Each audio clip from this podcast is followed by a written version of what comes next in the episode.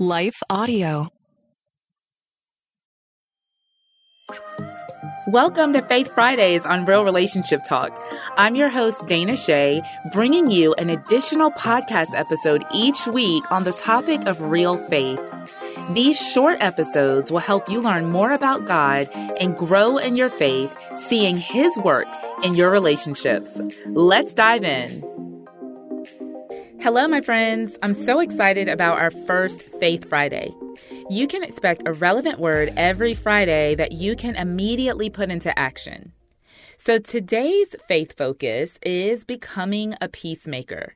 And our scripture comes from Matthew chapter 5 verse 9. And it reads, God blesses those who work for peace, for they will be called the children of God. And that's from the New Living Translation. You may have learned this scripture as Blessed are the peacemakers, for they will be called children of God. Any of my KJV folks out there? The message translation puts it like this You're blessed when you can show people how to cooperate instead of compete or fight. That's when you discover who you really are and your place in God's family. I love that so much. Well, what does it mean to be a child of God? Most children look like and even act like their parents, don't they? They have the same mannerisms, they have the same quirks. Some kids even walk like their parents.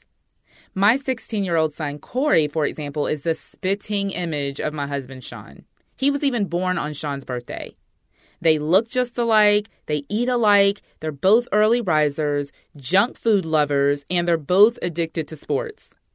You can't help but to think of Sean when you see Corey. They are that closely aligned. Likewise, when we pursue peace, we are acting just like God. God is a God of peace. He does not do drama, disorder, or chaos. As a matter of fact, he brings peace to chaos. Likewise, as his children, our job is to make peace in tumultuous situations. Now, I want you to notice the word peacemakers. There is a difference between being a peacekeeper and a peacemaker.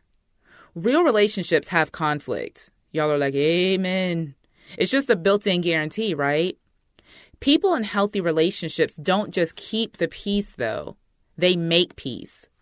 That sometimes means not ignoring a situation, but talking about the hard things so that the end result will be peace. That might also mean going first and initiating a vulnerable conversation or letting go of something that you hold dear simply because it's destroying the peace in your home or in your relationship. The word make is an active word. It's not passively sitting by and simply wishing for peace. When you decide to become a peacemaker, you become intolerable of foolishness. Foolish conversations that don't go anywhere, foolish behavior that further disconnects you, and even foolish thoughts that threaten your peace. You must first make peace within yourself, and then you seek to make peace in every relationship you're in. When you do this, God commands a blessing on your life. You want to know the most blessed people in the world? It's those who are at peace with God, who have peace in themselves, and who have peace with others. You can have peace with God by believing in Him and in His Son Jesus Christ and surrendering to His will for your life. God loves you and He desires to have a real relationship with you. Maybe right now you're feeling distant from God. Can I let you know something? He wants to have a relationship with you, and He's not far from you. In fact, He's only a prayer away.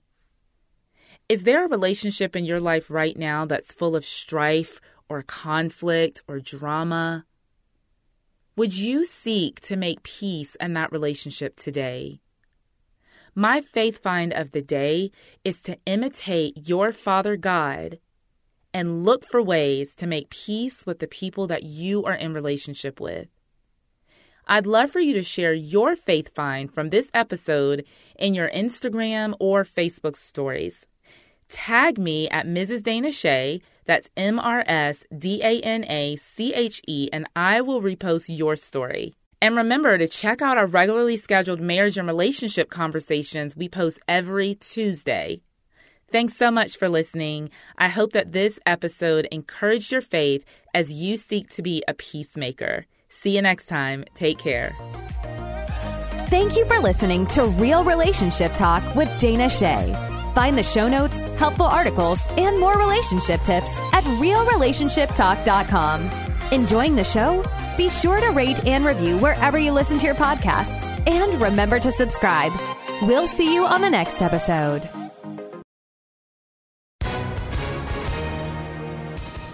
Hi, everyone. If you've been injured in an accident that was not your fault, listen up. We have legal professionals standing by to answer your questions for free.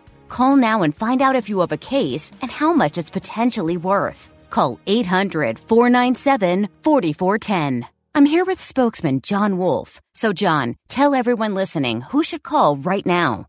Well, Maria, first off, thank you for having me here. It's always nice to answer the listeners' questions.